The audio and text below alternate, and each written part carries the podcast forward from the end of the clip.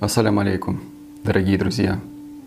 Пророк, мир ему и благословение Аллаха, говорил, что нельзя создавать образы, что наиболее жестокая кара постигнет того, кто создавал образы.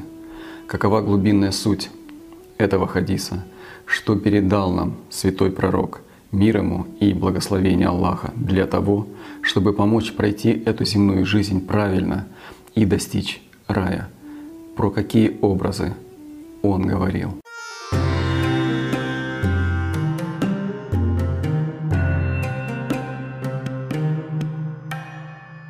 Сегодня этот и многие другие хадисы исламские богословы трактуют как запрет на создание видимых образов для поклонения, запрет на создание изображений, скульптур и так далее.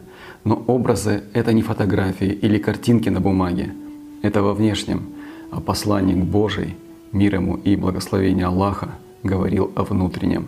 Он говорил про образы, которые мы создаем внутри себя, внутри своего разума, о том, что это недопустимо на духовном пути. Каждый, думаю, замечал, что в голове постоянно крутятся разные образы.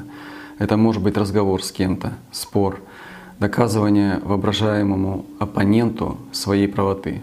Это могут быть воспоминания давно прошедших событий, которые мы снова и снова прокручиваем в голове, постоянно представляя различные ситуации, реальные и нереальные, у себя в голове. Мы даже не осознаем, что тем самым создаем образы.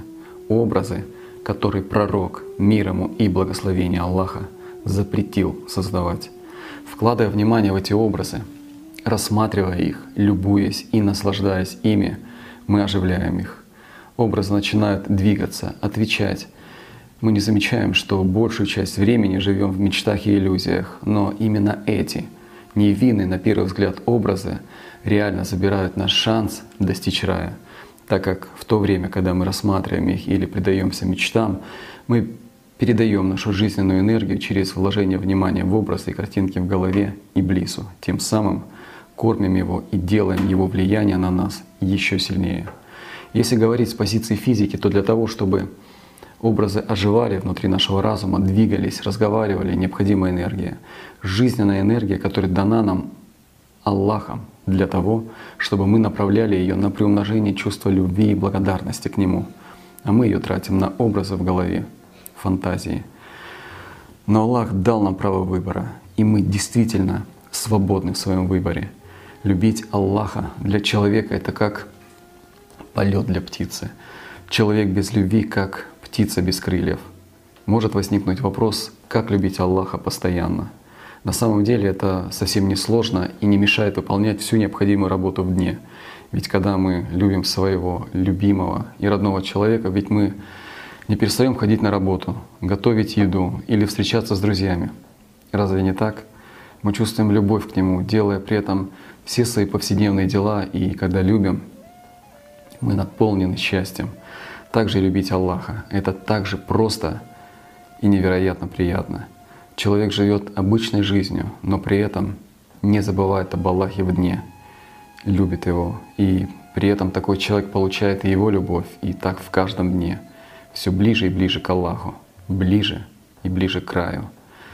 Когда мы постоянно с кем-то разговариваем в голове, предаемся пустым мечтам, мы тем самым своим выбором готовим себе состояние субличности или ада. Поэтому заключительный Божий посланник, мир ему и благословение Аллаха, запретил образы, поскольку он знал, к чему приводит вложение внимания человека в них. Он тем самым хотел уберечь нас от козни шайтана, который, кстати, тоже не имеет образа. В хадисе сказано, что шайтан движется внутри нас подобно крови, то есть естественно и незаметно. А мы зачастую, говоря «иблис», «шайтан», представляем образ наподобие животного с копытами, рогами, хвостом. И так как в жизни никогда не видели такого существа, просто недооцениваем силу его влияния на нас. Чем и пользуется иблис, оказывая свое влияние именно через образы, которые благодаря силе нашего внимания становятся мыслями, эмоциями, а затем и действиями. Самая большая победа Иблиса над нами в том, что он убедил нас, что мысли, которые мы слышим в своей голове, что они наши, что это мы думаем. Так вот, Иблис — это не черт с рожками. Это, говоря современными ассоциациями, компьютерная программа, которая рассылает всем спам. А человек выбирает, принимать от него этот спам или же отказаться от него, вкладывать свое внимание в образ в голове или же в генерацию любви и благодарности к Аллаху в своем сердце, а точнее душе.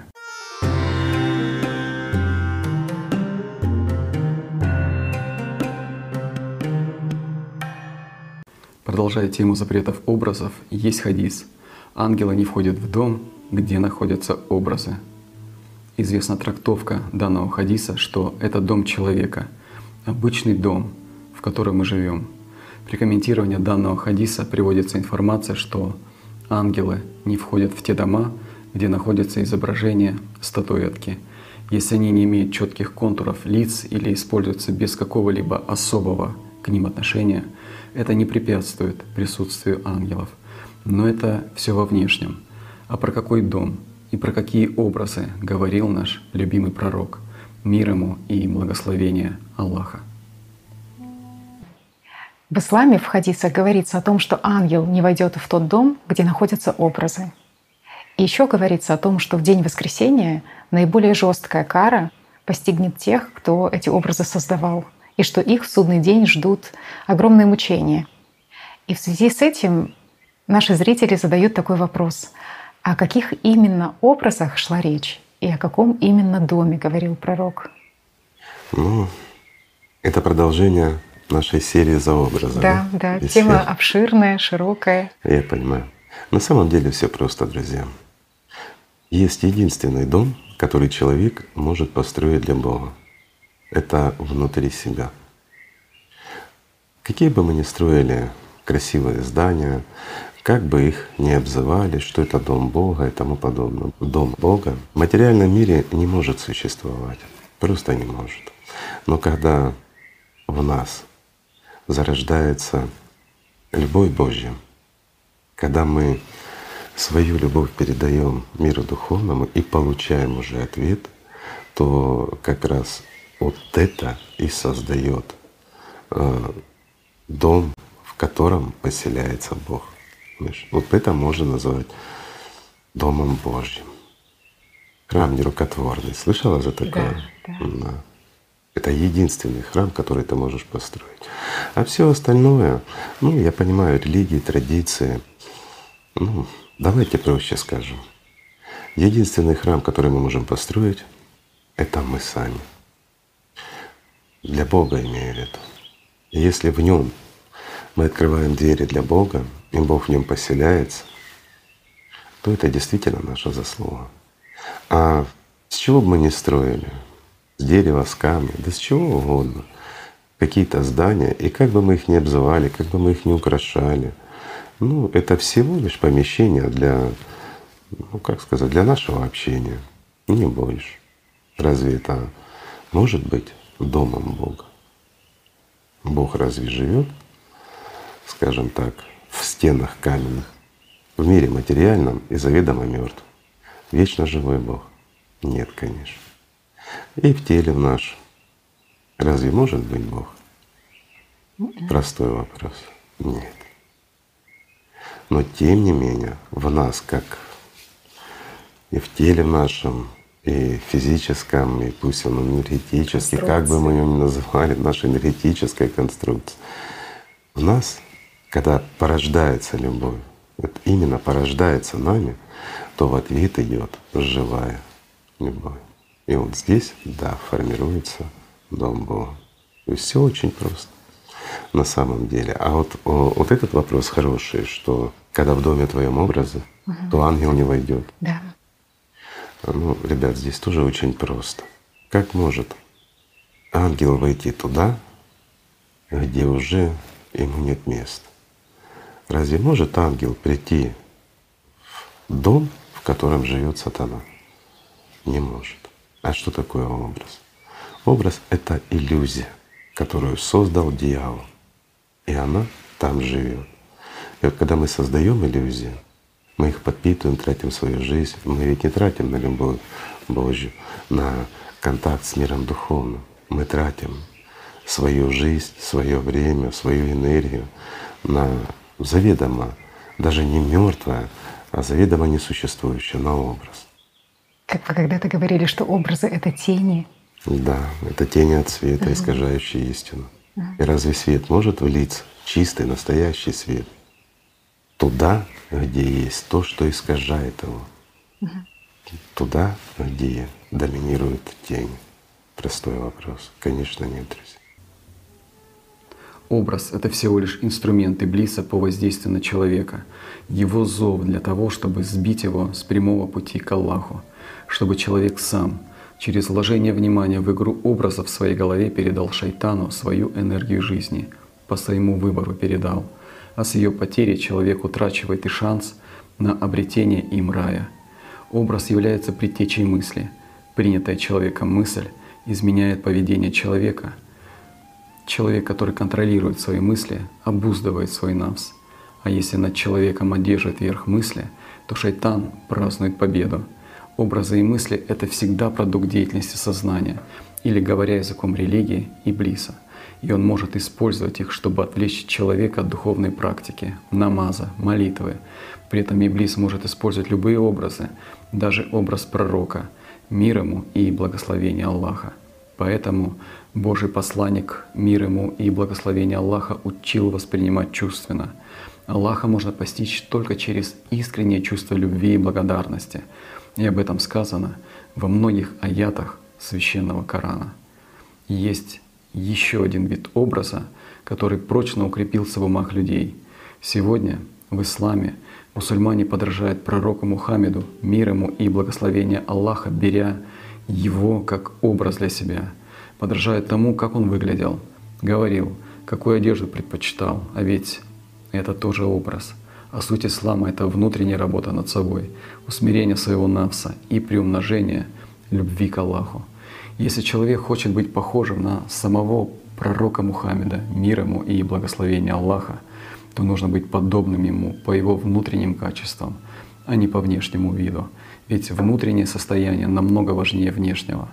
Насколько пророк Мухаммед, мир ему и благословение Аллаха, был добрым, отзывчивым и милосердным каждому человеку, сколько времени он проводил в чувственном контакте с Аллахом.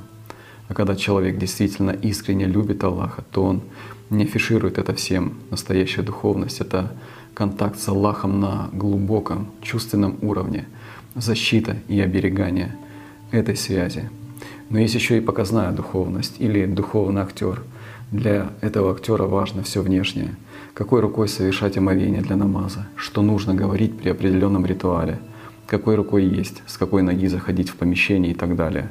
Можно сказать, что духовный актер — это внешняя демонстрация, а истинная духовность — это наша внутренняя связь с Аллахом. И пророк, мир ему и благословение Аллаха, показал нам пример настоящий, истинной духовности, что он делал, чтобы победить шайтана внутри себя, оружием которого против нас были и являются образы, мечтательность и фантазии в течение дня.